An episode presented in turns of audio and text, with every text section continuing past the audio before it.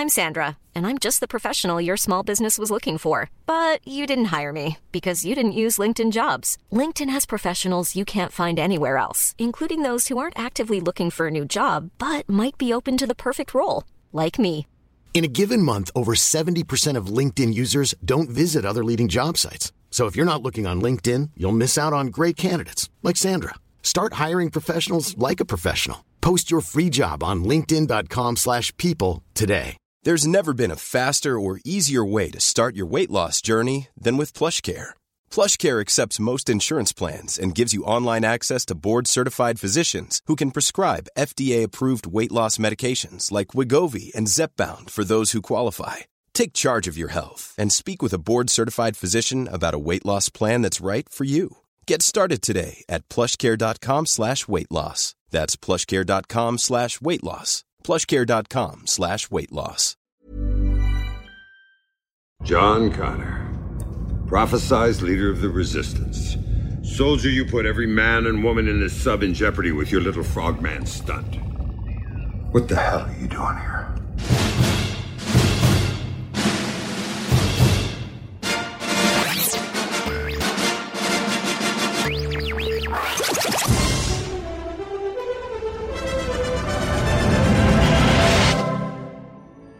This is mine. This is Film Sack.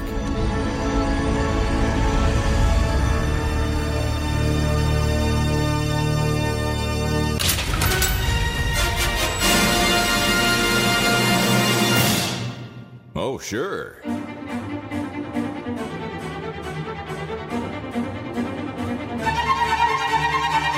Hello, everybody, and welcome back to Film Sack. That's right, Film Sack, mining the very depths of film entertainment for all mankind. This is episode four oh five and the first episode of two thousand nineteen. Welcome back, everybody. My name's Scott. So much drama. Yeah, I know, there's a lot of drama. Don't worry, it has huge payoff later. Uh, I'm Scott Johnson, and I'm joined, of course, by Brian. So that's what death tastes like, Dunaway. Mmm, tastes like refried beans. Oh, hi. If you are listening to this, then you are the resistance. And as a resistance, I'm going to have to ask you to be an organ donor. Because you never know when John Connor, the great and angry, may need a heart transplant in the field. Totally doable. So be sure to check that little donor box on the form down at the D M V, if you can find it. I mean, obviously, Kyle Reese couldn't. Also, here's a tip. Handbrakes. Not for passengers. Nope. One more thing. If you do find the D M V, don't fall for the old kiss for your organs trick. It's Skynet. And Skynet is a horrible kisser. Instant regret. Speaking of Skynet, Skynet's a machine. And like all machines, it has an off switch. Unlike Christian Bell, when you walk into his sight line during a scene. Hmm. So that is what death tastes like. Bail out. Bail out has so many, so many connotations. I like them all. Also with us, Randy. Some believe he holds the key to salvation. Others believe he's a false prophet, Jordan. Aloha, Scott, Brian. Brian. Hi. Hi. We've gathered you here today because one of you is going back in time to fork my mom. Welcome to the all-new hit game show, Mother Forker. You'll compete in a series of grueling physical challenges that will change you so much that only eight years from now, you'll look like Michael Bean, even though you look nothing like him now. Hold on. Uh, yeah? No. Yeah, no, no, you're thinking of Richard Dean Anderson. I mean, yeah, oh, he, no, but he's gotta, he has to be MacGyver. Okay, I'm gonna finish the intro. Th- thanks. Okay. It all starts tonight on Mother Forker. I'll make I sure tune to, into I'll that. tune in. Yeah, I'll, I'll be there first day. Kyle Reese pieces. Final, uh, uh, finally, and as always, Brian, better than a three-day-old coyote, Ibbot. Mm, who? What isn't? Mm. Uh, well, Mister Dunaway, you've ex- you've executed the plan perfectly. What what plan, you ask? I guess we never put the truth of who you really are into your memory banks. Yes. That's right. You're an android that we built and programmed with a, sp- a specific and simple mission to bring Scott Johnson to episode of Film Sack. Forgot to write down the number. It all started when we planted you into existence in two thousand four with false memories and a family trained in acting. Then we orchestrated the formation of Extra Life Radio by using Inception. By the way, we also Inception, the movie Inception, but we'll save that for when we actually watch Inception. And finally, we planted the seed of the idea for Film Sack and made sure it included Randy Deluxe for very specific reasons, and that the show continued on for years to make it to this very episode. And now that we're here... Uh, shoot. I can't for the life of me remember what it was so important that we get Scott to this very moment. Hold on, hold on. It'll come to me.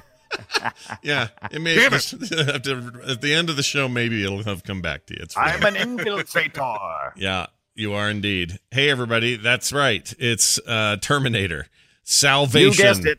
Yeah, you guessed it. Now, uh, going into this, we should before I play Fletcher, we got to make something real clear here.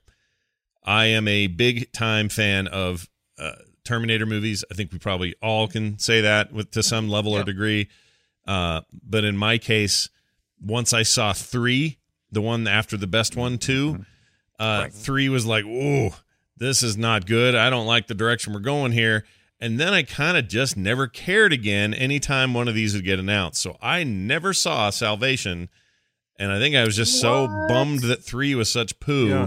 that I just I, never got on board. Christina Loken Terminator, right? The Lady Terminator. Yeah. Right. Correct. Correct. Okay. Yeah. And because we went from we went from really cool, uh, you know, uh, liquid motion mm-hmm. uh, to a kind of a hybrid between liquid motion and a really weird spider manipulating. That's right. Yeah. Thing. Yeah. I would really, I would really like to hear Scott Fletcher and then ask you a, a really specific question about this series. All right. Scott. So, so, sounds go good. So here's Scott Fletcher explaining more. Terminator Salvation. In twenty eighteen, a mysterious new weapon in the war against the machines, half human and half machine, comes to John Connor on the eve of a resistance attack on Skynet. But whose side is he on? And can he be trusted? Uh, Turns out, yes. So what? Oh, you, wow! So, I didn't even I didn't even think to ask those questions while watching this movie. That's crazy. You should have read the synopsis. That's crazy. What questions the you should synopsis, be asking during this movie? The synopsis has some intrigue that the movie didn't actually give me. Mm, That's no. amazing. Yeah, no. The synopsis assumes much more than what existed in the film it's talking about. So, Randy, ask your question now. For For me, like I have also not seen four until now, and I never saw five, and now I'm kind of I'm probably gonna go watch it. Yeah. Um. So for me, this series of movies is now about the other people that are inserted into the story, and I don't mean the characters; I mean the actors. Mm. I now look at this this series of, of, among all movies that have ever been made. This series, for some reason, all of my hopes and dreams are hanging on, oh, is that the one with Claire Danes? And you know what? I like Claire Danes, yeah. and so I liked Terminator three, but a lot of people freaking hate Claire Danes, and they wouldn't even give it a chance. So Terminator Salvation comes along, and I'm like, oh my God, am I going to spend this whole movie trying to tell you the difference between Sam Worthington and Christian Bale? Because mm. it's not easy. Like yeah. early on in this movie, I'm like, are they playing the same character? Mm. I seriously, yeah. I, it was I, very confusing for me. Yeah. Really, I, understand. I, understand I didn't, that I didn't see that. I didn't see that. I didn't see that at all. Interesting. Now, now, uh, as far as three goes, I didn't like it not because of Claire Danes. I was actually very hopeful with Claire Danes. I just felt like it was a time, and I remember feeling back during this time there was too much space between Terminator two and Terminator three, which is always seems to be a big gap between these Terminator movies. Uh, but part three, we were kind of falling out of favor at that point with uh, with Arnold Schwarzenegger, yeah. and so yeah. it didn't sure. feel it didn't feel like it was a Schwarzenegger movie. It felt like they were just calling him back. Come on back in, Schwarzenegger. Come back in. Let's try this one more time. And I, I just I feel like it fell flat. Well, the, re- the other the, the, Randy's right about the actor swapping because it's a little like the vacation movies. Like the first movie and the second movie were pretty consistent, but the third and on, it's like, all right, who's playing Rusty this time? And and right. yeah. the only commonality is at some point something like Arnold Schwarzenegger will show up, and in this movie we get that in a in a way, which we'll talk and, about and, later. But and Scott, you know, you like Terminator two, but you're aware, right, that people hate it because of Edward Furlong, right? Well, I'm I'm aware that nobody likes Edward Furlong, Ooh, but I don't think anyone hates Terminator two. N- nobody hates Ooh. Terminator two because of anything. I think Terminator I'm two. Gonna, I'm going to yeah. send somebody back in time and beat some.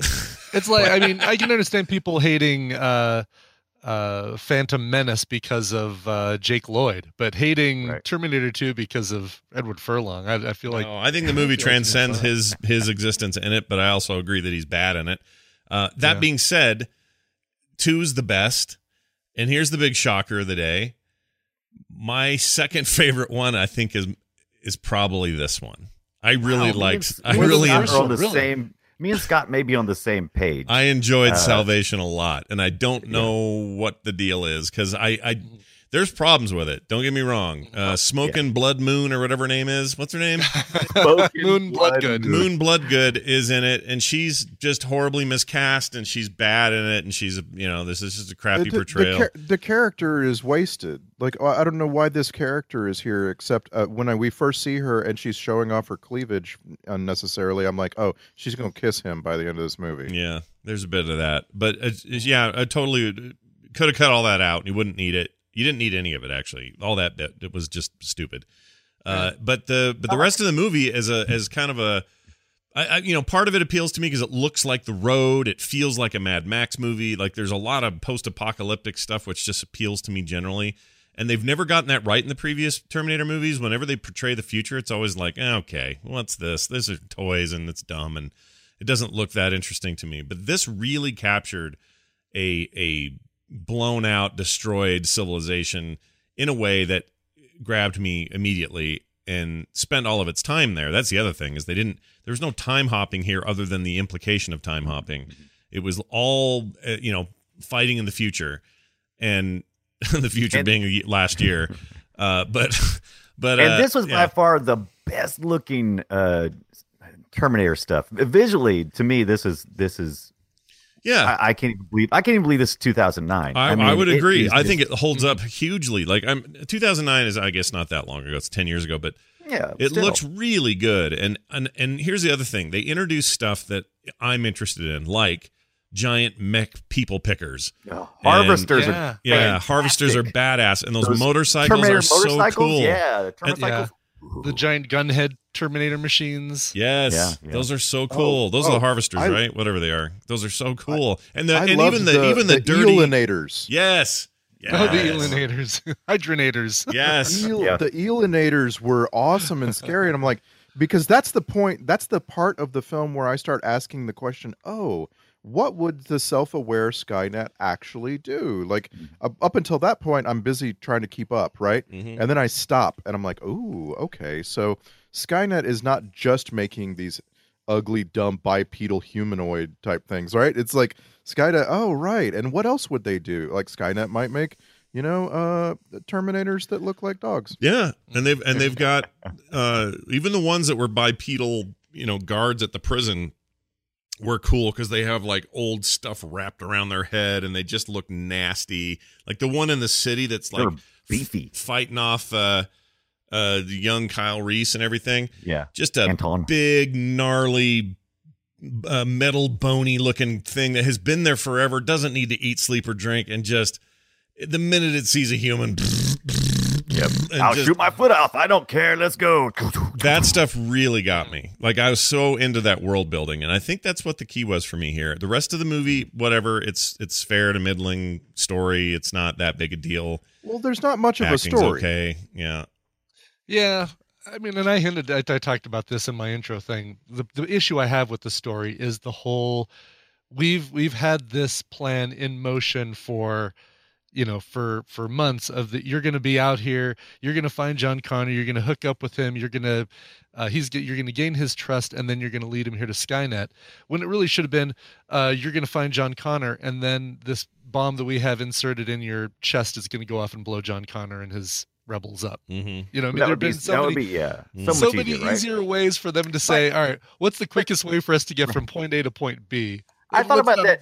Yeah. I thought about that too, but this this film, I, I'm, I'm giving it credit it probably doesn't deserve, but I'm going to also go, well, Skynet is always involved with time travel. Mm. And so maybe it's already, it's it's been there many times before.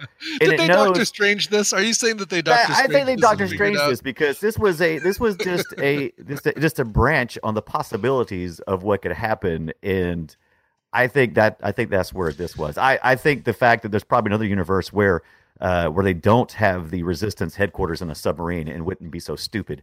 Uh, I really hated that part.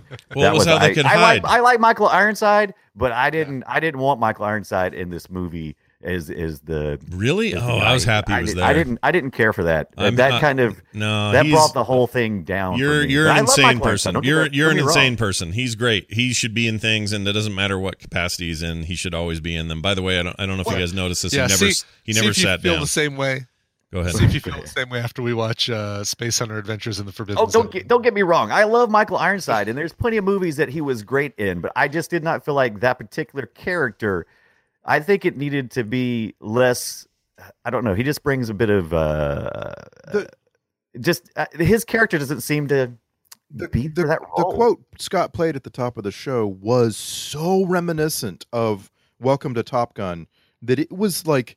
It was a it was a little jarring. Mm-hmm. Like it felt exactly. I was like, "Whoa, are we about to get trained up?" No. Mm-hmm. Oh, okay. Well, I thought we were. It was exciting for a moment. Yeah, for a hot second. Uh, I, like see, I like seeing Michael Ironside out in the field and leading in the field. Him being back at H Q, I, I just don't see. I don't know. It didn't feel right to me. Mm. That's, that's such a, a nitpick. It's a tiny but, uh, thing. I mean, the best actor in this movie, I think, is Anton Yelchin. And it reminded me again, once oh again, God, what a freaking loss me. It is that he died so young. He was only twenty-seven. Uh, this would have been the same year that Star Trek, uh, J J Abrams' Star Trek came out. So that would have been, uh, for a lot of people, their first exposure to him. But in these two movies that year, I think he's incredible. I think he's incredible in this. I think he's Amazing. believable and Uh, completely um, sympathetic and one hundred percent nails what I would want out of that character from him in particular. Everyone else right. phoned it in. Sam Worthington, there, where's a, your accent, right. buddy? You got that thing going uh, up and down. Christian Anton, Bale, you're not even that great in this, buddy. I know you're a good actor. You're Christian no, Bale after all, your, but ugh. Christian Bale. Christian Bale's the most overrated actor ever. Uh, Anton Yelchin, though, my like I like I. Like I alluded to earlier, the only thing that bugs me about him is he looks nothing like the Kyle Reese from nineteen eighty-four. And it's oh, like, man. I, I don't, yeah. I'm having a really hard time with that. Like, could they, is there anything they could have done? Like, Anton Yelchin is amazing. He's like Jesse Eisenberg was a human. He's like, it just, like everything about it, you know?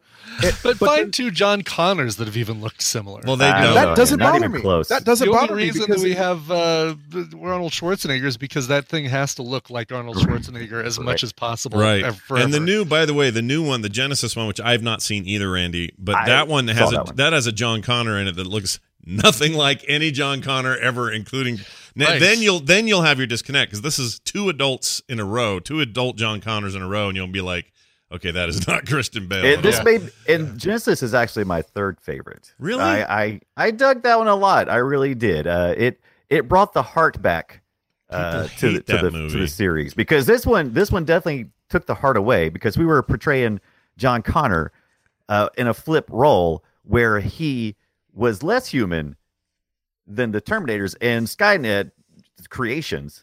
So, uh, cause I, I, I kind of like the Marcus. I love the Marcus Wright character. Mm. Uh, and I, I thought Sam Worthington did fine, but yeah, his, his, his, you know, his, his acting sometimes kind of faltered here and there, but I thought it was, I thought it was a, it was mostly his accent. His accent was all over the freaking place. Yeah. His accent was kind of all over the place. I just don't understand why they made them look the same. Like one of them could have had a little bit of facial hair or like they looked just something.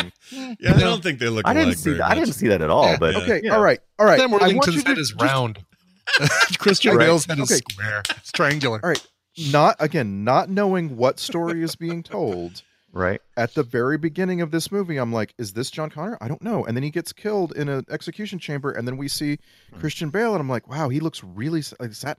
Is that the same really? person?" Oh, I'm just you like, thought really? It was very. Yeah. It was weird to me that so much technical uh, correctness and, and continuity was poured into this film. You're like, they tried really, really hard to get all this other stuff looking so great.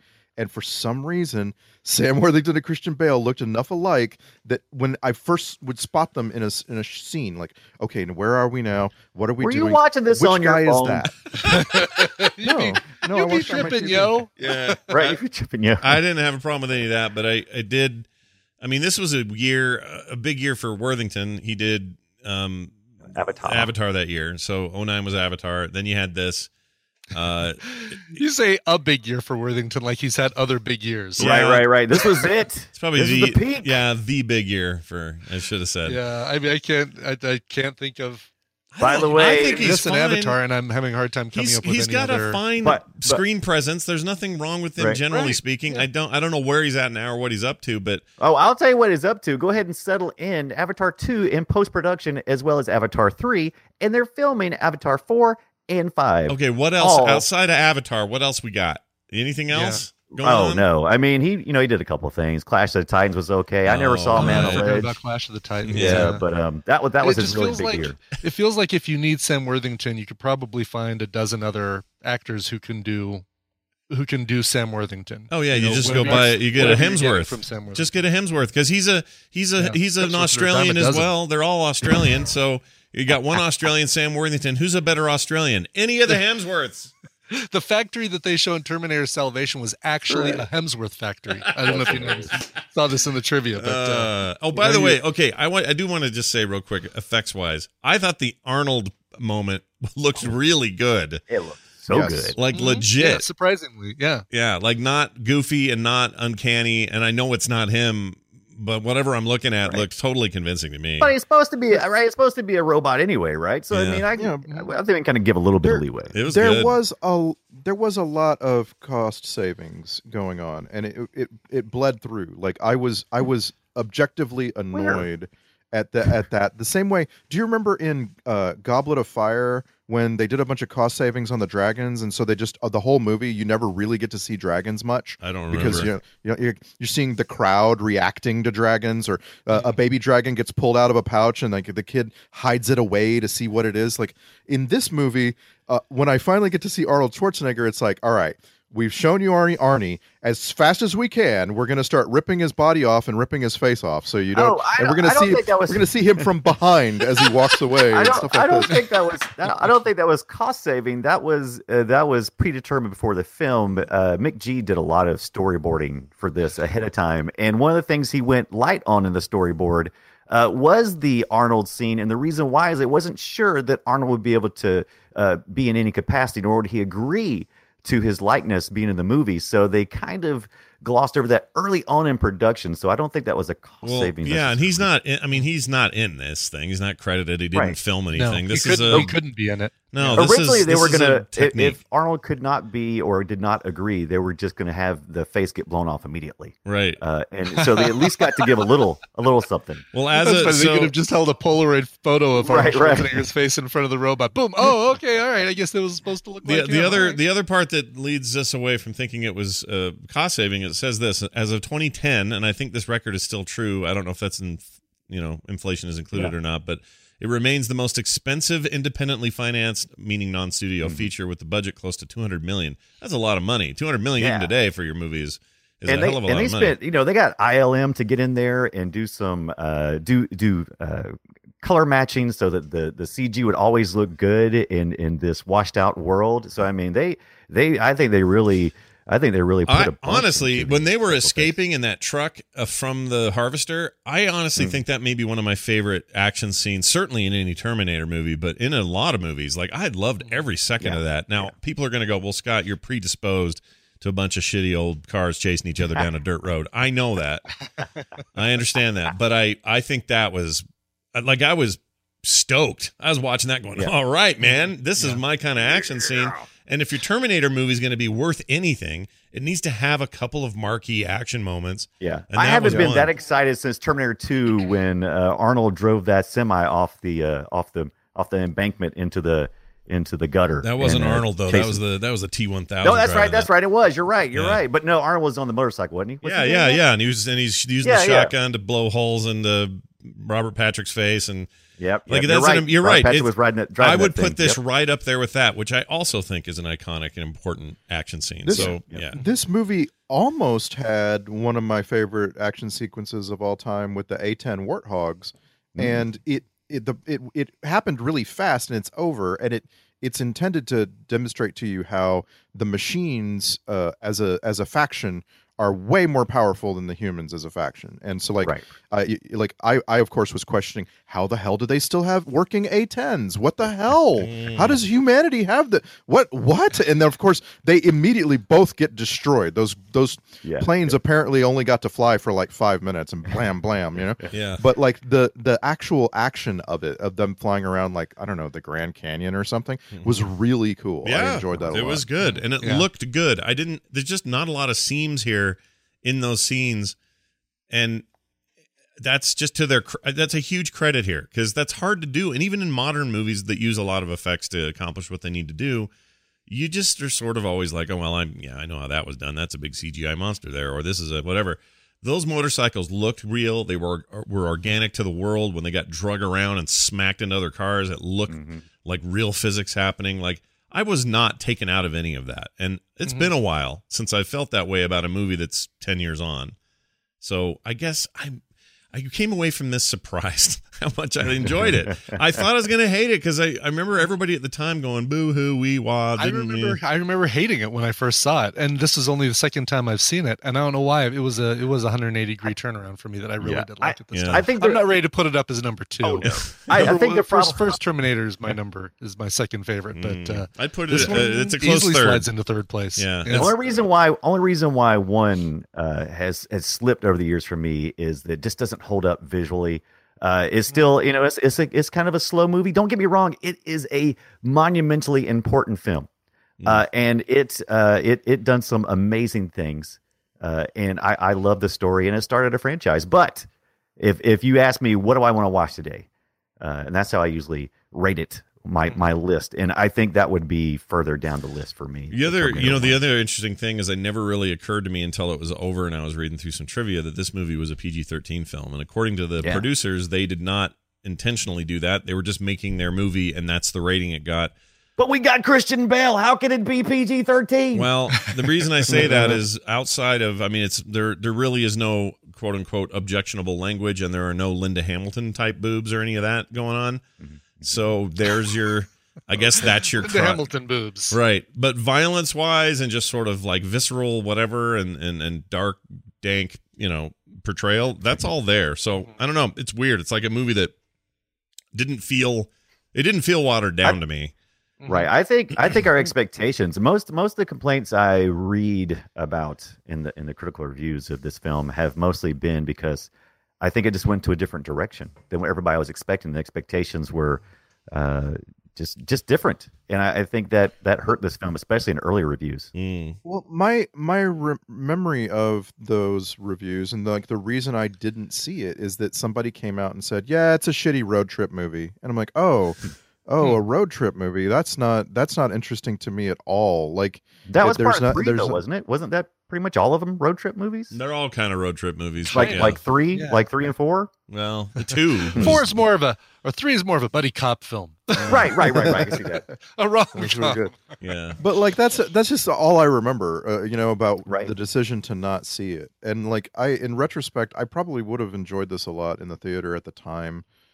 You know, it's it's it's real competent. Like that's the thing. I people give McGee a bunch of shit, but man, this guy, yeah, he's he's really good at what he does, and he rarely tries to do something he's not good at. Mm-hmm.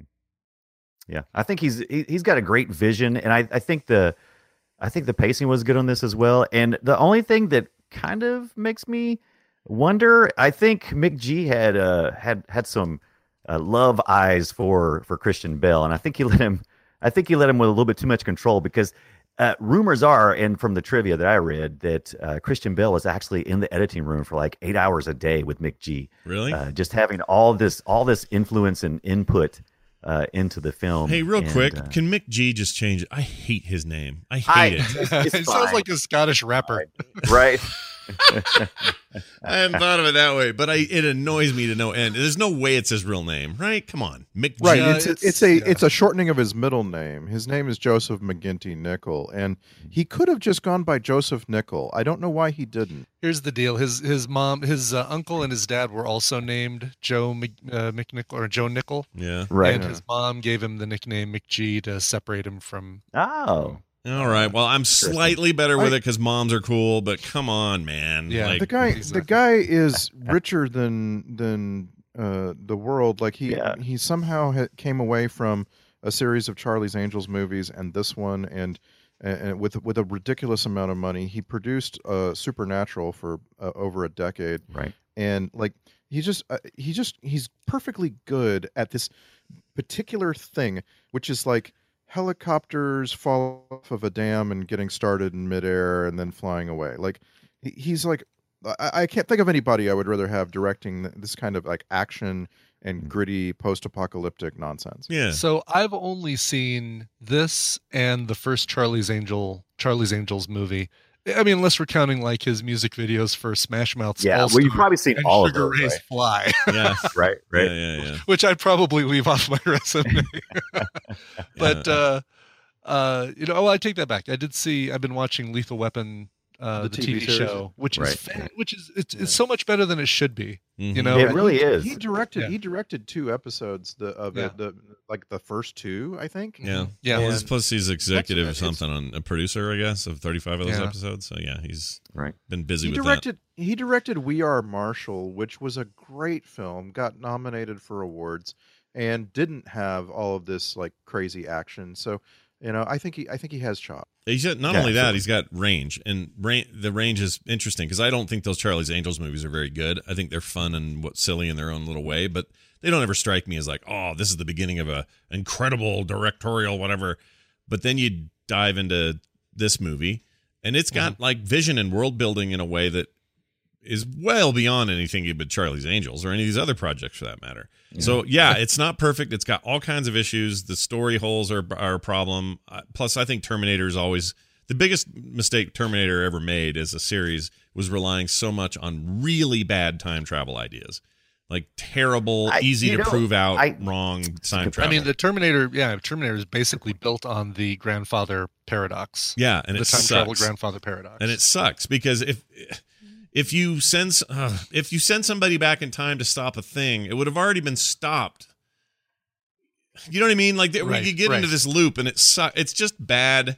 It works in Back to the Future because it's fun and silly, and there's mm-hmm. other reasons I like yeah. it. Terminator's always suffered from this. This movie's gets away with it a little bit more, in my opinion, because you're not seeing the time travel constantly. You're just dealing with the other side of the sending things back part. Mm-hmm.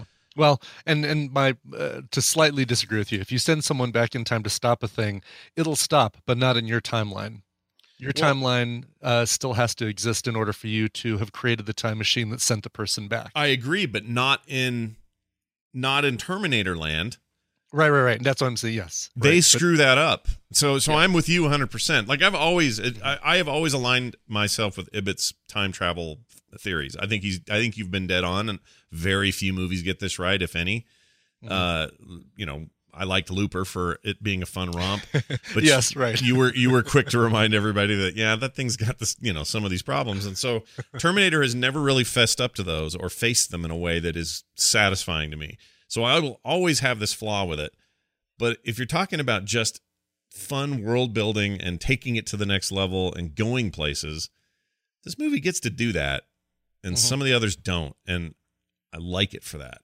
You know, I like it. I think we should watch Genesis here since some of us have not seen it. And I would um, be up for watching Genesis again and uh, yeah, uh, seeing if seeing if I've looked at it more favorably, kind of like I looked at uh, looked at this one more favorably. Who's uh, Dragon Lady's in it, right? What's her name? Um, uh, Emily Amelia Clark and uh, right, and then John Clark. Unrelated as the as John Connor for this one, and he's all the... right. Speaking of funny looking ladies, yeah. can we talk about Helena Bonham Carter for a moment? Oh man, she is a very because... unique looking. Send your lady. emails to Randy no, Deluxe. No, no, no. She is she is in this movie because she's funny looking. She's made even more funny looking in in order to play this role. I and think she's she's exotic looking. I would not call I I find her attractive. I wouldn't call Helena Bonham Carter funny I, looking, but more exotic looking. I didn't say anything about her uh, attractiveness. This is this is a role that confused the hell out of me. I still don't understand who she was, who she was working for, what her what her what is she? Like it's just like this, like the one thing this movie failed completely to communicate to me is what she was doing at the execution of Sam Worthington, and then later at the at the I don't know the the back and forth with him when he's uh, reveal. Still, he's trying so hard to be. Oh, by the way, trope alert. Yeah. Oh, uh, let's he, get one in here. Hold on a sec, for real. He is the villain protagonist, so that means he has to all he has to not only be uh, horribly uh, conflicted for the the protagonists. The other protagonists, but he also has to be in conflict with the other villains. And so like they use her as the sort of like face of that. And it just, uh, yeah. I needed so, I needed so much more story. I do. I her. agree with you one hundred percent that they absolutely did not explain that at all. I really still don't know exactly what's going on. I think I, I, my understanding is she was somebody at Skynet that f- was a brilliant engineer, yeah, scientist lady, and she had all kinds of cool stuff going on, and then but I guess she put her better looking, less cancery self inside of a, a video to show later. Like Skynet shows. Not really a video. I mean, the, yeah, exactly. Skynet said, oh, you know, this visage might be the one that, you know, you, you like better, or maybe this one, or maybe this one. Oh, right. Like, okay. You know, the whole, yeah, so uh, it just happened to choose her as thinking that it was somebody that he trusted and would listen to for the, the big reveal of, oh, you, you're actually uh, the bad guy and you've, you've executed our plan perfectly. Yeah. That was all weird. And him just peeling a scab off his head, basically just to, so it, now he doesn't have to do anything. Right. Yeah. Note to self, if you're going to implant somebody with a, uh, a tracking mechanism or a, a way to control them, put it really, really deep so they can't just like use a yeah, fingernail clipper yeah, to pry it out. It- If you put it inside my liver, I will never be able to get right, rid exactly. of it. Exactly. So, but if but if it glows, uh, it's, it's on the it's on the top side of my arm, and I can see it, and it glows. Ah, it makes it pretty easy. Yeah, for me to the remember. movie the movie does suffer from um, Death Starism in a couple of ways. Oh, totally. So you yeah. got that going on. You got uh, hit him again with his heart for his freaking. Apparently, all I could do is punch his heart, and then you're good. Right. Why what does a, he need a heart anyway? What a shitty design flaw that was. Yeah, exactly. Uh, and then not to mention the fact that the Terminator facility has a giant container of hot lava. Oh, right. Right right where you might want to walk. Right, exactly. While it was a molten, where's, it was the obviously worst place we could put this thing of hot lava. I know, right in the middle of where we're making all the Terminators. Yeah. I mean, it was molten steel, and in theory molten he shouldn't steel, have been able to right, broke, right. break out of that uh, because magma. The st- because the steel wouldn't the wouldn't have fallen off the way it did, but whatever. They that, that was a kind of a fun scene, and so but but you're right. It's like they're sticking stuff in places just some to make sure you got your connected little plot point exactly. of oh we're gonna need to give them oh. a heart transplant later. Where will that heart come from? How about the big obvious one that everyone's been punching the whole movie?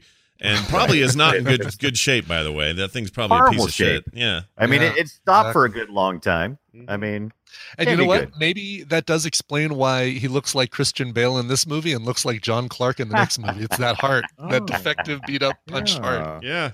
Also, I just want to make this comment because I don't know if it'll ever come up again, but uh, uh, Ron Howard's daughter there, yes, Bryce, Bryce Dallas, Dallas Howard. Howard. Uh, does yeah. she have access to a shower and nobody else does? Is that the deal? Because yes. she yes, was always exactly clean. Right. Always clean. This sub- submarine has one shower on it, and it had a, a ladies' room sign over it. And they're like, "Oh well, I guess it only only one person on the boat." I'll tell you, it. there's there's two things that we we kept uh, for society in in the future: uh, dental care. Mm-hmm.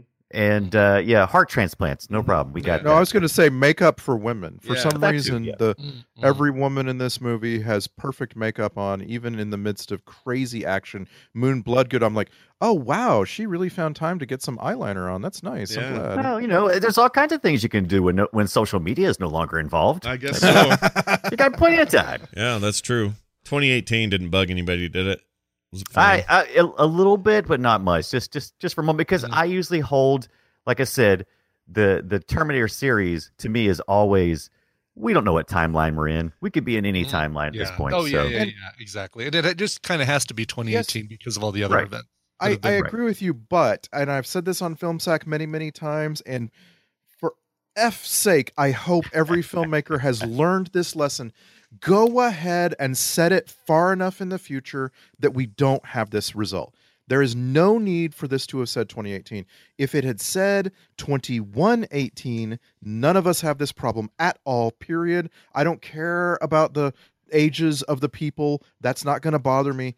It's when you do this thing where I'm going to watch this movie in a few months and it's going to be the year. That is my problem. Yeah, oh, nine years. I understand so. that. Well, yeah, it was nine years. But I, but even then, it was obviously a really close. Well, uh, look, t- t- uh, bl- a Blade Runner is in a bit of a pinch because the original mm-hmm. Blade Runner happened in what?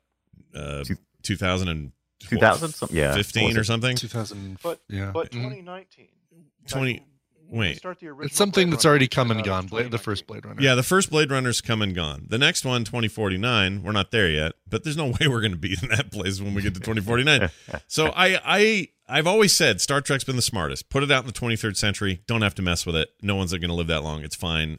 Somebody else's problem. Three oh, generations. I take that back, by the way. twenty nineteen is uh, this. Oh, we're we're in the year of Blade Runner, by the way. Oh, that, okay. We're Hello, in the year of Blade Runner. Welcome to the year of Blade Runner. Hello, did I, Time did to I die. Just say this? Uh, you Why did. You're I right. Up? No, you're right. And also, we're in oh, the year. I, I didn't hear you say that. We're in the year of Mad Max. Also, by the way, that's also the year of the of original the first Mad, Mad Max. The first Mad Max. Yeah. So enjoy, enjoy your post-apocalyptic nightmares on either side. But it, but, but my point is either, either, um, either have your set, your thing set in real time, a what if this happens in oh nine or put it way far out. The problem is Terminator established a timeline in the first uh, thing and they, and they're having to try to adhere to that. Mm-hmm. So yeah. that's the only real hang. And I there. think you kind of got to, I mean, you, you create a little bit of uh, tangibility if you create a movie that is going to be in the, um, the expected life range of the audience that you want to go see it, you know, because if you're, if you're saying, all right, this is in such a far flung out future that you, none of you will ever know what this is like anyway, then there's that disconnect of, um, right. And, viewing usually you can, but if you're like, you oh, can avoid. I'm gonna be, I'm gonna be sixty-one when this when this year happens. Oh my gosh, let me see what this is gonna be like. Right. Usually, you can avoid you can avoid the I this the concept of years anyway because you never never comes up in most conversations. But when you're dealing with a time travel movie, mm. I guess you kind of have to address it. But yeah, I don't know. It doesn't bother me once. Like I said, it's it's it's yeah. outside. It's it's an alternate universe. It's outside of our our uh, of our. current universe. Yeah, so, it's kind of like that Spider-Verse movie is so good at at bringing comic book alternate reality uh split right. timelines to a screen and making common people get it. Like that's usually just the purview of a comic and and no movies ever really go there. That movie very successfully portrayed that idea and it's a lot of fun. You can have so much fun with it. Um, right. But these movies are talking this these movies assume a single timeline, a going mm. back and a constant effort to stop a thing that, and then they just loop into it. It just doesn't work. It's I don't think about the time travel in Terminator movies. It'll just piss you off because it's yeah. all jacked up and completely broken. And uh, it's fine, whatever. I mean, are and they making yeah, new? That is one of those things. Far better if you just kind of uh, roll with it. You know, don't don't pay too much attention to it. Yeah. Uh, the I... kid, the kid. I just wanted to point this out real quick. The kid who played in three, who played John Connor. The slightly older twenty-something John Connor uh, is the dirty yellow bastard uh, actor. Oh, really? Yeah. Okay. Can't think of his name right now, but I just wanted to throw that out there since we were talking earlier about the many faces of John Connor. Yes, Randy. I wanted I wanted to do a completely different comparison between this movie and Spider-Man Into the Spider-Verse, so I'm glad you brought it up. Yeah.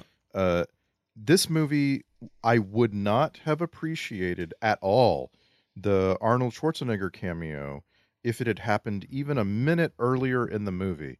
I needed a lot of this movie to happen to sort of whet my appetite for this thing in the same way that Spider-Man Into the Spider-Verse holds off hard on even showing you Mary Jane and Spider-Ham and Penny Parker and freaking Nick Cage as Nick Cage as Spider-Man Noir. Yeah. And it was like, if those had come along earlier in the film, I would have been no, yeah. no, yeah. I don't, I'm no, but I have a whole movie that happens and I get connected to all the characters and the, in, the intrigue of what uh, I'm wondering is, is going on.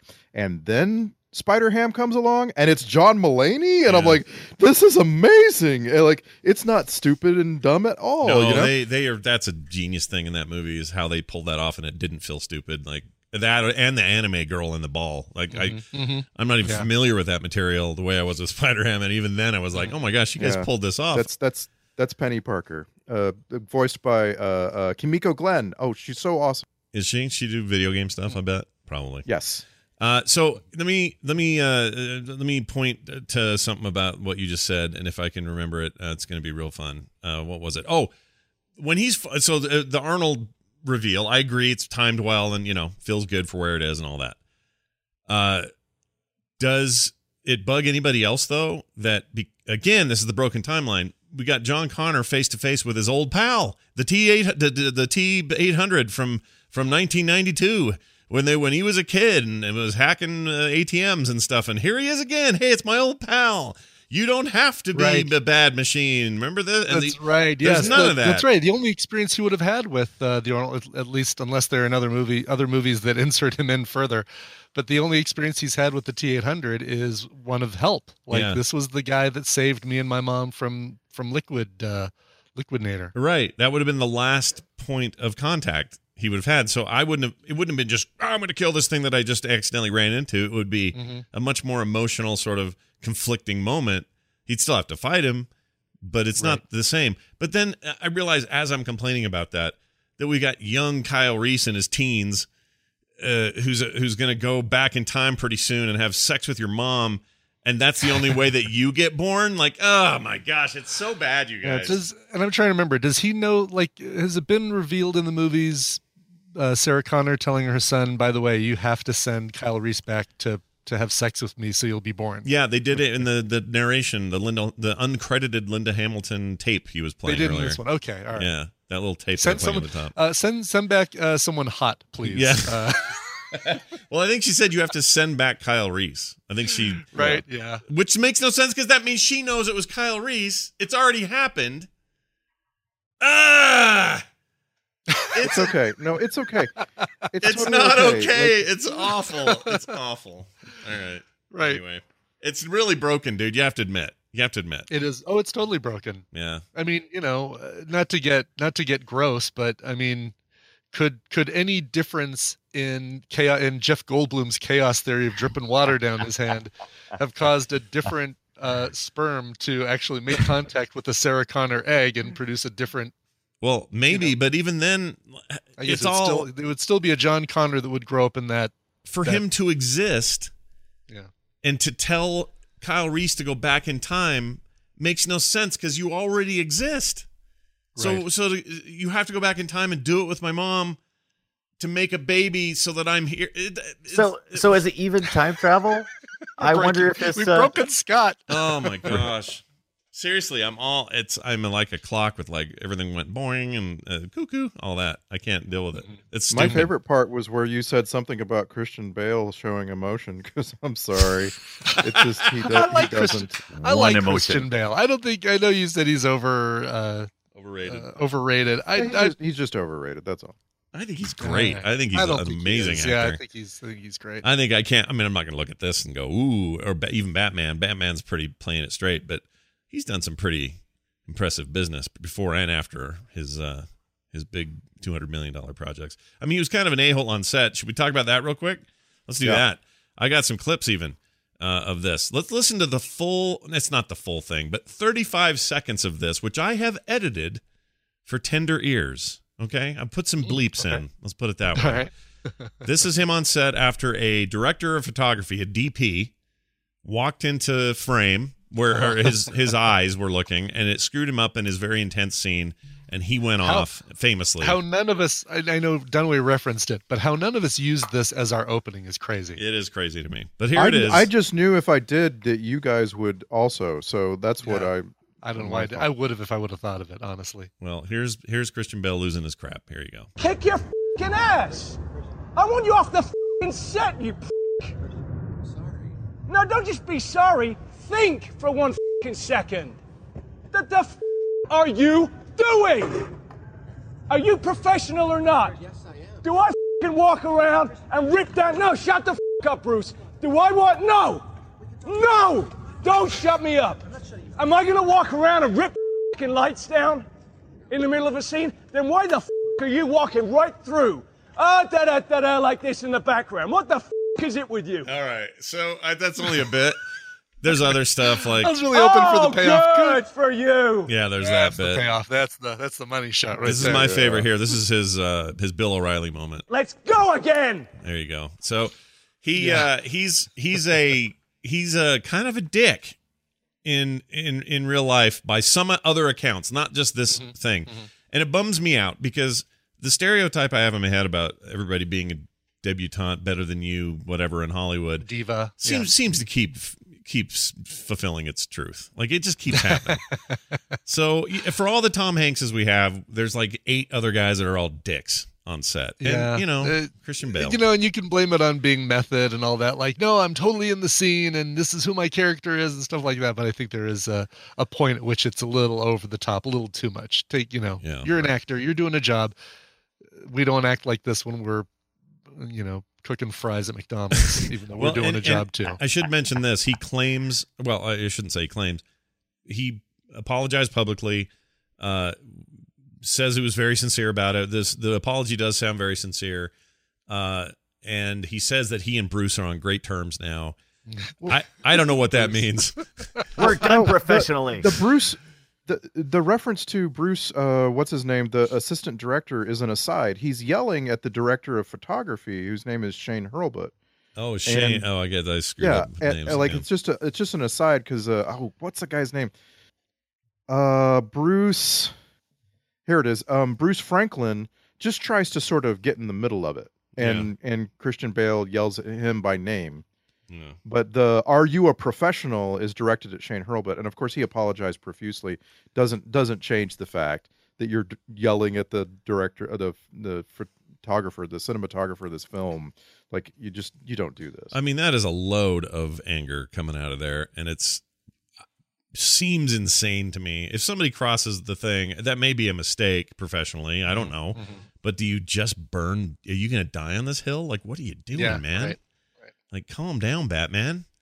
You got a lot of career ahead of you. You hey, got to win a bunch of awards. Like, what are you doing? Adam McKay loves him. He must have he must have gotten his crap figured out because Adam McKay wouldn't put him in so much stuff if uh, uh, if if he it's, well two but, movies, but yeah, all the time now. Yeah, but he's now kind of stuck, isn't he? Like Christian Bale has to play the quirky thing in the uh, recession movie, and he has to you know he has to be in the movie Vice. Admittedly, he's trolling for Oscars now, which is a a thing you do, but it's not like it's not like he's being cast in these huge big big budget like leading role things anymore, right? It's a lot of arty stuff. Yeah, that's true. I'm trying to think of the most mainstreamy monstrous thing he's done, and i i can't think of anything since Every, the third Batman. Uh it's The Big Short is what I was trying to think of.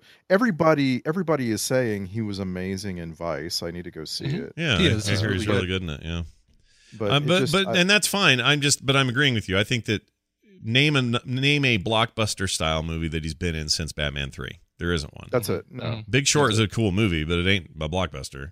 Well, and um, he's a he's uh, not American a he's Hustle. Not the lead would you count that as a? I wouldn't call that a block. I'd say that's an art fart movie that yeah. a lot less yeah. people art, see. Art, like, art and I'm fine yeah. with that. I think he's extremely mm-hmm. talented, and every time he shows up, and you know Amy Adams is with him or something, I'm like, okay, whatever this is is going to be good. It's just he's. I think he may be done with the big epic. You know, Marvel style level, you know, thing. You're not, you, he's not going to be in a Marvel movie or something, I don't think.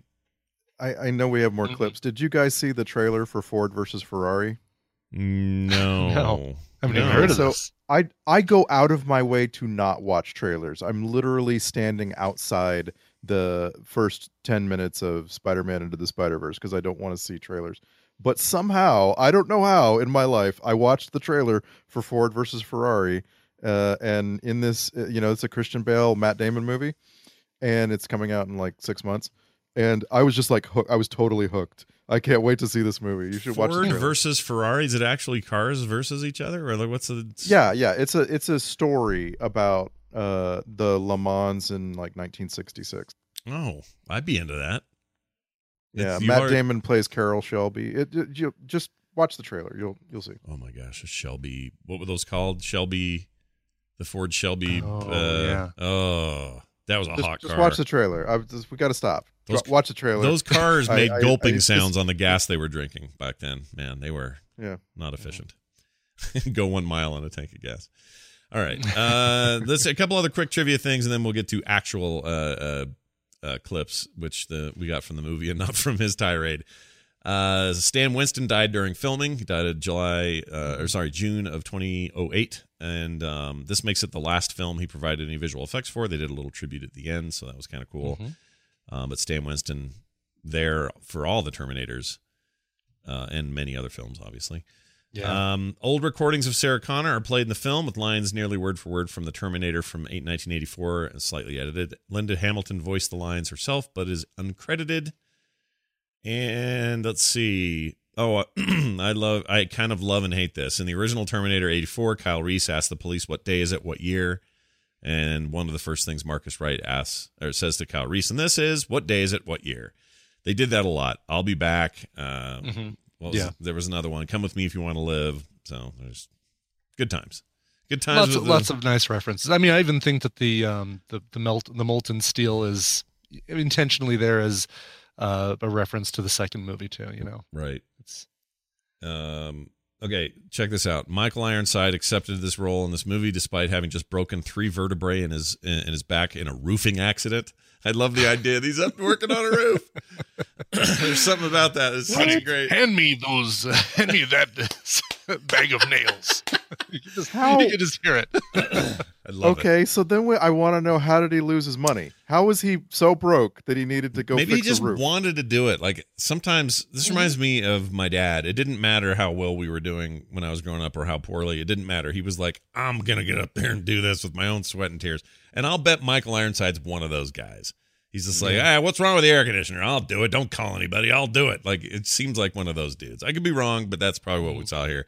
Anyway, he never sits down in this movie, if you notice. It's because he's in intense pain and can't sit. So there you go. Kind of like Brian and your coccyx when you were having yes, that. Yes, my coccyx. Yeah, your coccyx. I'm sitting on my coccyx, coccyx right now. Yeah. I'm like, I'm sitting on it, and I can feel some pain. So I should probably wow. stand up. Yeah, it should be. Uh, your Fitbit will tell you to get up and move around. Yeah, jeez. Brian, how's your uh, Dunaway? How's your coccyx? Six. My coccyx is just fine. Okay, Thanks good. for asking, though. No problem. I don't get asked often enough. Yeah, yeah. There you go.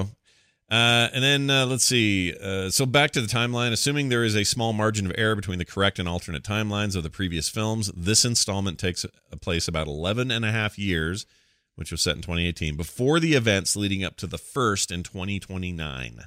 Hmm. So I guess that means... Boy, if you we have time. Yeah, well, it also means that he's a lot older in the twenty twenty-nine frame. That's another nine. That's yeah, another nine. I, I decided years. to just uh, my math got uh, this uh, age. Uh, Kyle Reese is twenty, and then in the nineteen eighty-four film, Kyle Reese is twenty-eight. Was how I, I worked it out. So there's eight years after this movie before Kyle Reese goes back in time. Mm. And again, sorry, Anton Yelchin is amazing, but he doesn't look anything like. Uh, Like Bean. No, he's a loss, though. Having him gone mm-hmm. sucks. You know, it's weird. We yeah, just I... last night celebrated the twenty-seventh birthday of Dylan, who married my daughter, Taylor, who's twenty-four. And that's the age he died. Like, that's just insane. Oh, wow. That seems so much younger now that I can apply it to somebody who's in the family, you know? Like, mm-hmm. ugh, just sucks. He was so good. Yeah. And he was good yeah, in lots was, of stuff. Ridiculous death too, wasn't it? Like a so uh, a vehicle accident. Yeah, he parked the vehicle on a on a sloped driveway, and then it was in gear and slipped, and he walked around in front of it. It rolled down and crushed him against a post, and then he was there for an, uh, an undetermined length of time and asphyxiated. Yeah, uh, like you imagine. A couple of hours maybe mm-hmm. and didn't have the ability to make enough noise to get any help. That's awful. And, yeah. Just the worst. Mm-hmm. That's really and bad. I believe it was one of those, uh, wasn't one of those dial type shifters. It wasn't like a standard uh, shifter. It's one of those newer oh, dial really? types. If yeah, I, yeah, if yeah. I remember like, the story. Oh, correctly. Right. And those the are, knobs, are those yeah. harder yeah. to know how to where they're at or whatever? Or how do, how do those work differently? I don't know how those work. I, I I'm not. Yeah, they just. Uh, I, I so guess maybe it was a. It was a twenty fourteen twenty fifteen Grand Cherokee, mm-hmm. and they yeah they they had a design flaw. They actually uh, Chrysler actually settled with uh, Yelchin's family for an und- undisclosed amount of money, yeah. and you just can't. I can't even imagine what like how, right. what what was that how the, how, the like, potential that he had for earning. Oh know, like, yeah, no, he was insane. Just taken off. Like mm-hmm. stuff was just about to blow up for that dude, and. Rightly yeah. so. He was super interesting. I think he was. I mean, he had like Oscar in his future. I felt like, like oh, he's yeah. that good. He was that good. Now he was just these roles we were getting were early career stuff, and you know he's not he's not in the movies that would probably be his defining moments yet. But I, they were coming. I really felt like it.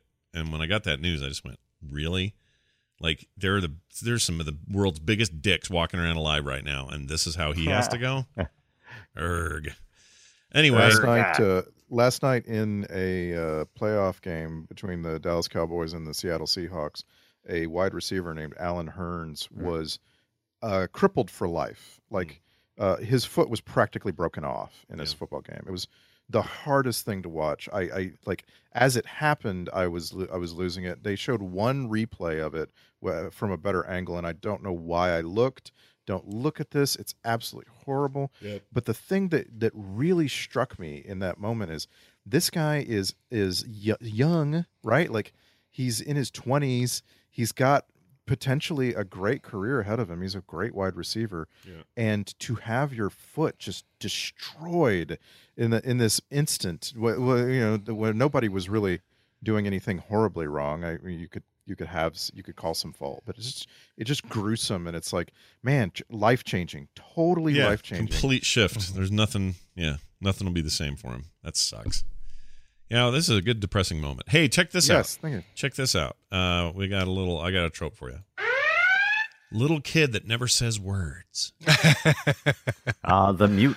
Yeah, yes. The mute child in the future, where the future's all gone to hell and back, but and. You- But you know is wise and will serve some purpose in the future. Yeah, yeah, yeah. There's that.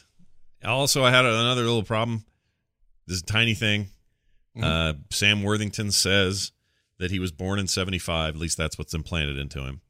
And right. he says he heard his brother playing Alice in Chains when he was younger. And I said to myself, no, wait, you'd be the one listening to Alice in Chains if you were born in seventy-five.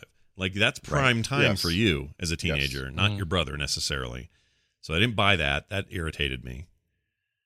And then also, how come the uh, the place where they rounded up all the people had to have big tubes that shot fire out of them like you're at a Kiss concert? What was that about? All that lava, lava tubes. Because that's how you get to the, uh, the, the from the mini boss to the big boss. Yeah. You have to go through the tunnel of uh, fire, shooting fire uh, tubes. Yeah.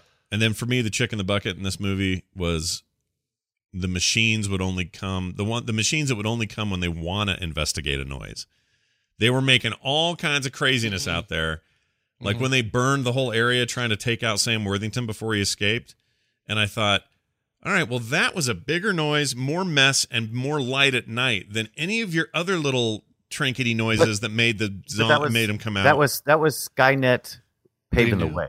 That's right. right. They, they knew, knew about it was Sam Worthington. About the, they knew yeah, it was Marcus, so they're like, "Oh, this is part of the plan. Yeah. We have to leave that noise because that's the that's the Marcus noise." That's terrible. You really, really don't think about it too much. Yeah, yeah, check your brain at the door about what machines that were self-aware would actually do. Just right. completely don't think about yeah. that. All right. Well, the only other thing I would say then is Christian Bale should not be allowed to fly any more helicopters. He crashed two of them, and if you give him a third one, he'll crash that one too. So quit giving him helicopters. All right. Uh, clips time. We have clips. Let us play clips. them. And we will do them in the order in which they were received. Not, not really. I recorded them in this order. All right. Here we go. This is someone not worried about an accent. Once again, two weeks in a row, we have somebody who's not worried about their accent. Here it is. I'm not worried about myself. I'm worried about the future of the human race. She did fine except for worried. Worried both yeah. times was worried. Yeah. Worried. It's tough. It's a tough word. Yeah. And I love her. Like, I'm with Ibbot. She's awesome. Yeah, she's kind of weird looking, but in a cool, intriguing way. Yeah, exactly. Like, you know, she's she's uh, hey, she'll always be Marla in Fight Club to oh me. Oh my gosh. Yeah. Brad Pitt walks in a room and bumps the table because there's a wiener on it and it shakes. Remember that? So good. I'll never forget that scene. All right. Here's uh, what? Oh, bringing out the Batman. Olsen, objective located. There's something else you have to see. That's so Batman. Yeah, not the same thing. Yeah, he did it a lot. Gotham is my city. Uh, here's more of that. Because my men died down in that hole. What did we find down there? It's so Batman. Oh, a lot of poop. Shoot. I mean, you got to don't admit, make me start agreeing with Randy. Randy's about, right. What, what, in this what's movie, wrong with agreeing with me? In this show, in this movie, I think you're one hundred percent right. He yeah. is is phoned in. So the it almost makes his outburst worse because yeah, what right. are you actually giving us there? If you were giving us the the the freaking role of a lifetime and I can't believe the acting right. on this guy, fine, but you're not even doing that, and then you gave that guy no, so much heat. Jeez. If you're if you're doing this, uh, you know, if you're having a reaction while you're doing Chaney, it's like, oh yeah, I can totally see that. I mean, he needs to be able to channel that character. Uh, he's he's he's in a uh, popcorn uh, Terminator flick. Yeah. Yeah, right. More more lighting technicians. Keep on walking through a parade of lighting technicians, please. Yeah, sounded like Batman the whole time.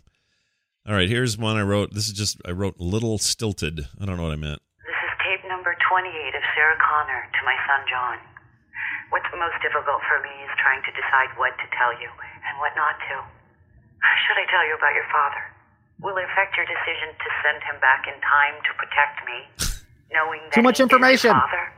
And he'll be younger than you, only a teenager when you meet him. Oh yeah, this all makes sense. Freaking that's right. Jeez. Should I should I tell have you him, that you're going to send my father time in at the gym before you send him back? Right. It, it made me think about what would I be saying to my kid right now? Like, like if you told me, okay, Randy, you're going to die. Mm-hmm. Like, it's just at some point in the future. Like, let's say in the next six months, you're going to die. Yeah. And your kid is, he's nine right now. I'm like, yeah, there's some things that I, I, I wouldn't trust him to remember me saying. Right. So I'm going to record them. I'm like, all right, uh, this is tape fifteen for me to you. Um, let's talk about how I make coffee, because I think you're going to really appreciate some of the finer points of really good coffee later. So, you know, like what, I don't know. It's just, it's just weird. I feel like I need thing. to do that though, because when I die, my kids are just left with thousands upon thousands of hours of podcasts about ridiculous things. Like mm-hmm. they don't, they won't have me talking directly to them. So I feel like I need to do something like a little short M P three, put it on my desktop in case of death. Listen to this, you know, like a little will. All Dad ever talked about was Florida Man. We never got any sort of yeah. I'm sick of but, Warcraft, but, Florida but Man, is, and movies. But the thing is, they've had you. Like your kids probably haven't listened to every episode of every podcast. Oh, probably no. never will. Probably. And that's the really shocking thing when you think about it. Yeah, like, that's true. If I had anything of my dad, I would listen to it obsessively. Right. But if, apparently if I had ten thousand hours of my dad, I wouldn't. Yeah. I, right. I think for us, our, our kids would be like, oh my God, I can't believe, you know, that happened to my dad. Well, at least we've got all his podcasts. I'm going to start listening to him, to him right now. Yeah. Episode six rolls around. Eh. All right. I kind of yeah. get it. I'm good. I get back it. To, yeah. Back to Minecraft. Yeah. This will, yeah. this will all be here later on. I don't need to listen That's to right. it now. Maybe I'll come back to this later on. I'm going to go listen to Serial. That's pretty good. Pretty good. All right. Here's, um, what's this? Oh, it sounds like a robot fart. I actually really like the sound, um, the sound work in this movie, like quite a bit. Oh but yeah. Tim Burton is involved with the, uh, oh, was he? Some of it. Yeah. Oh, no way. Not Tim Burton. I'm sorry. I said Tim Burton. I meant Danny Elfman. Oh, Danny Elfman. Oh, yeah, okay. Because Tim Burton w- was uh, he was all you know, he was attached separately, but he had nothing to do with the film. Yeah, yeah it was, it was uh, Danny Elfman. I'm By the sorry. way, I noticed uh, Reznor did the soundtrack for that Bird Box thing, which I really enjoyed. Yeah, and um, well. It's an awesome soundtrack. Highly recommend. Cool. Checking that out. Whatever you do, Scott, don't go walking around the house with with a blindfold on. I'm to, doing it. You know, I'm podcasting blindfolded now. It. I'm doing it now. Are you? Oh no! Oh, yeah, no! Yeah. I know. I know. Well, Netflix warned me. It's up to me now to ruin my life or not. Here's the, uh, so this is a hey and then robot farts is what I wrote. So here you go. Hey! Sounds like a big old gnarly. Wow. it, it did sound like leather pants and a leather couch. It sure did. Yeah. yeah. They're so cool. These, uh, I think the Terminator renditions in this thing are cool as hell. The best. They're the best. And they should, if yeah. they do anything future-wise, lean into that. mm-hmm. mechy and loud and weird. It's, that's how it should be. All right, here's the line. Come with me if you want to live. Or one of them. That was Anton mm. Yelchin. Oh. By the way, oh. the Troll Hunters show on Netflix was the last thing he did. Right. Uh, the voice work for those things, the Del Toro animated thing. That's hmm. a delightful, wonderful little show. If anyone hasn't seen it, you should watch it. It's really good. And he's the main character. And they have more coming, and I don't know who they're replacing him with, but bums me out. All right. Uh, this is why twenty eighteen sucked. What year? twenty eighteen. What happened here? Trump is Judgment Day happened. I could have sworn he said Trump, Trump Election Day happened. Yeah, election. Uh, all right. Such a cool sound I wrote. Hey! Stop! Don't forget him! Stop! Stop! Go! Just that. Brrr. It's just yeah. more farts. You just played more farts. It is kind of yeah, more farts, just, but just motorcycle farts. I love it. I really like it. It reminds me of something, but I couldn't tell you what. Oh, it reminds me of a lot of the audio work in uh, The Day the Earth Stood Still. Wasn't that? No, uh, War of the Worlds with Tom Cruise. That's, oh, yeah. Yeah. Yeah, that's a, yep, that's it. That's what I'm thinking of, actually. Mm-hmm. Well, well done. I still think that movie's better than people think it is. I'm like, I, I, I like it all right. Yeah. Yeah. I'd watch it on this show again. Uh, I wrote This Stuff Is Bad. Don't meet a lot of good guys these days. Not a good guy. Not a good guy. Not a good guy. And my accent's killed my brother not, and two cops. My accent is shitty as well. All right. Damn him, Bale. Damn him. All right. There you go. Damn him. Pretty good. Uh, he's talking about the Joker. Damn him. Exactly. All right. Here's a Worthington accent slip. Pretty bad one. I didn't even know your name till two days ago. Yeah. You're Australian, buddy. May as well just go in Australian. Why do you have to be? You don't have to be American. Yeah. Wow. Just. Who cares? Just be your natural uh, state. You obviously can't do this very well. It's fine. Uh, this reminded me of Mister Five is Alive or Robot Five is Alive. Oh, yeah. I remember this. Here you go. Disassembled. Disassembled. Disassembled. Disassembled. Right. Yeah. Disassemble. Um, no disassemble. Here's, here's another one. Whoops. Hold on. We are dead. We are all dead! That might have been right after he yelled at that guy. It's, I was going to say, it sounded like it just came right out of the same audio yeah. as the, as the uh, light, lighting technician yelled. Let's try it again. We are dead! We are all dead! Let's go again! Okay, jeez. uh, here's the I'll be back line. What should I tell your men when they find out you're gone? I'll be back. Ah. Uh, Even uh, I didn't have to think about it for that long. Yeah. Right. Like, oh, oh, oh, I get to use this. I'll be back. Yeah. I like the lead up, though. The music getting all intense. Yeah. And then pausing. It's pretty pretty dumb. All right, here's a loud sob. You son of a bitch! Oh, it's S O B, not sob. Yeah. You son of a bitch! Give you walk in my, in my view again. No, no, no, no. It it is also a loud sob. You yeah. have it right either yeah. way. Yeah. I do have it right either way. All right, here's this.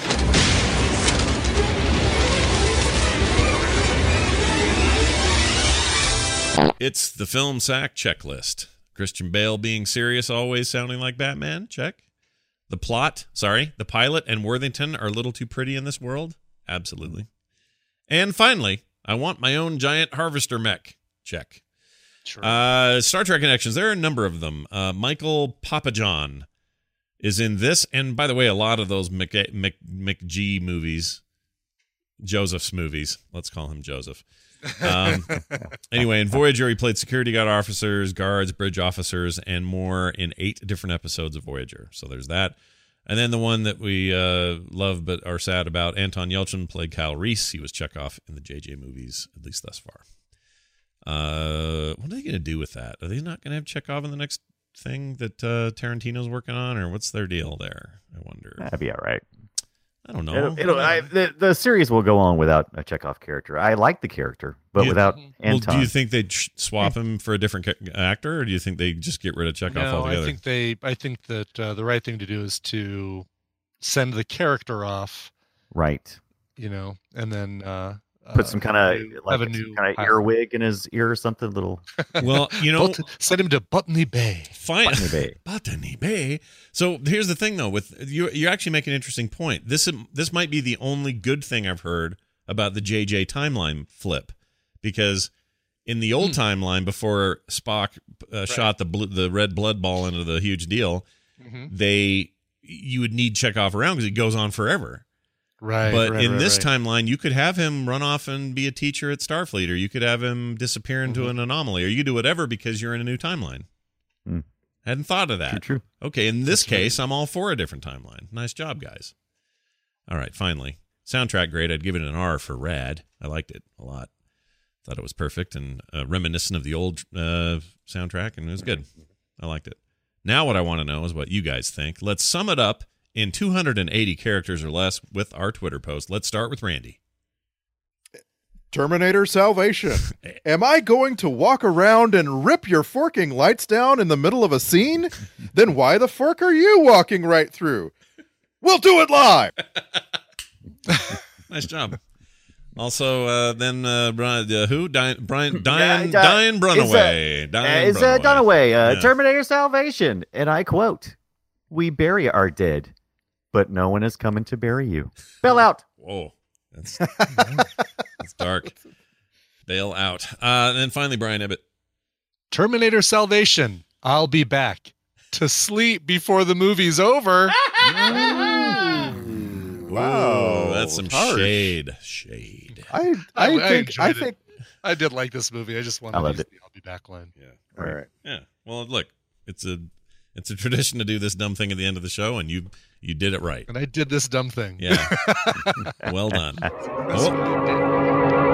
Alternate titles just handed to me. This was almost called Maybe We Should Bail. You like that, Dunaway? Because all your bail. I love it. Yeah. I love it. And uh, or the House of Common. We all forgot to mention that Common was in this. Oh, yeah.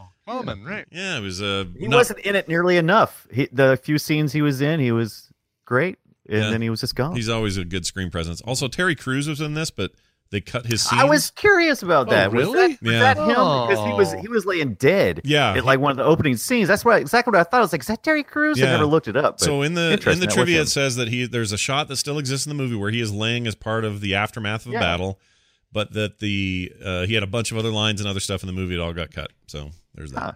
I don't know why. Right. I don't think Terry you should Crews. take Terry Crews. Christian out Bell couldn't. Yeah. Christian Bell's like, nope. Yeah. It's like that's it. He's out. He's so unprofessional. Uh, did you say Kristen Bell, or did you say Christian Bale? Oh. Wow, we Whoa. live in an area with a Chris Kristen Bell. Bell and a Christian Bale. Yeah, that's weird. Think of that. Like what do you say when you're slurring your words after a couple too many drinks and a lighting technician that walks in front of your scene? Yeah, as always, we're also experiencing a week where uh, Joel Coen must be annoyed that Joel Coen uh, directed, Cohen, a, yeah. yeah, Cohen uh, directed the movie. Uh, Sherlock and Holmes or whatever it's called. It's got like a one percent on Rotten Tomatoes right now. That, that uh, yeah. it's supposed to be terrible. So every time I see and that happen, is- I just think the other Coen, Ethan, or maybe it's the other way. Actually, it's Ethan Coen. I think Joel's just laughing at him. It's like, meh, you're the dumb brother with a name that someone else has. This is why people rename themselves McG. Yeah. See, yeah, the director of Holmes and Watson is Ethan Coen. Yeah. It just E T A N looks like as soon as you see it, you go, oh. Ethan Coen, Coen, what? Hey, you made this piece of crap? Oh, not the one I love. Okay, you should be Phew. Ethan Coen. Yeah, Ethan Coen. Isn't that the well, reason? Didn't somebody say?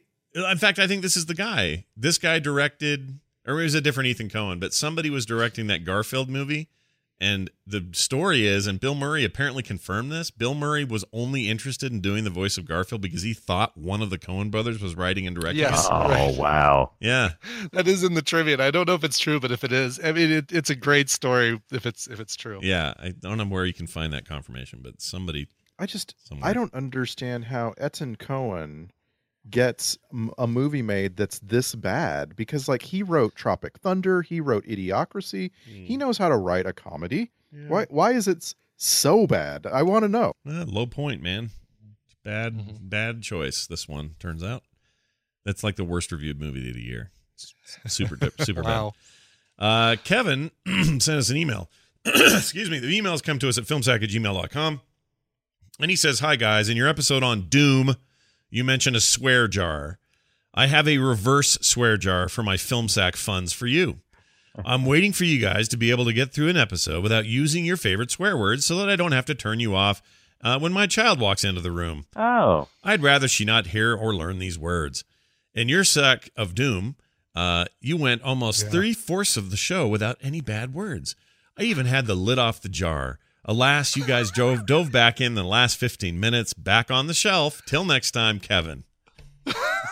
Isn't that amazing? Yeah, I know that my first person uh, sounds like shooter. Yeah, comment probably was was one of those things that he complained about. Today we did all right. I right. think. I think we probably. I, did you know, as, I'm curious. Yeah. As a general rule of thumb, uh, I try to stay within the language rating of the film we're reviewing. Yeah, P G thirteen. So, because oh, wow. I, I figure I figured clips could contain something that is obscene or of that rating. So that's that's kind of where I usually lie. Yeah, and today any swearing in clips was bleeped.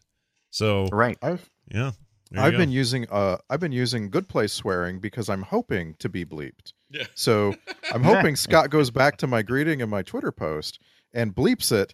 And if he does, then you'll never know what I actually said. Yeah, because you get the f and the in there, and it just, no one knows he said forked. You know, mm-hmm. it's great. Mm-hmm. It's like the peas and succotash of uh, news channels. uh that's it for your emails, and you can send your own in your own in send them your in zone. Send them in to filmsack at gmail dot com. We will gladly read them on the show next week. Our movie shall be, I forgot already, what is it next week? District nine. Oh, we're gonna watch district nine, district nine next yes. week. Yes. Okay, I'm actually excited about this because I think district nine is one of my favorite sci-fi movies. I love it.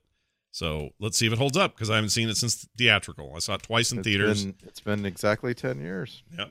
Once again, a two thousand nine film. oh nine had a lot of stuff in it, mm-hmm. if you think about it. I guess all years do, but that.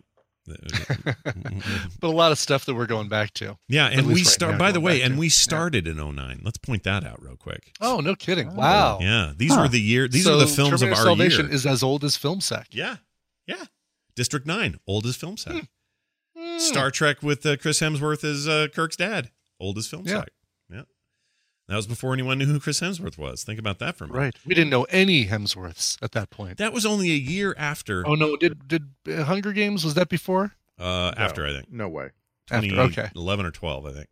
Okay. But uh, uh, uh, one year, this is only a year after uh, the first Iron Man. We were right wow. there at the cusp of the M C U, man. Wow. Look at us now. And here we are almost at the end. Yeah. Well, of this current run. Hopefully they figure yeah, it out. Some. Yeah, yeah, yeah. yeah. Hopefully they figure it out. Uh, all right. Well, that's going to do it. That'll be next week. District nine. Be here with us. We got a lot of science fiction stuff lined up, and that's uh, just an, yet another one of those. Filmsack dot com is our website. Filmsack at gmail dot com is the email address. Please use it. We'd love to hear from you. And as always, you can find us on Twitter at Filmsack. And while you're at it, if you use Google Play, you use iTunes, you use whatever it is, whatever. Uh, oh, Spotify, they've got a thing now for podcasts. We're on there. If you're using any of these services and they have systems to let uh, you review us, it really helps us get discovered if you'll go out there and leave us a quick review if you like the show. So please do so wherever you find your podcast. That's going to do it for us, for me, for Brian, for Brian, and for Randy. You are the resistance. Have a happy twenty nineteen, and we'll see you next week.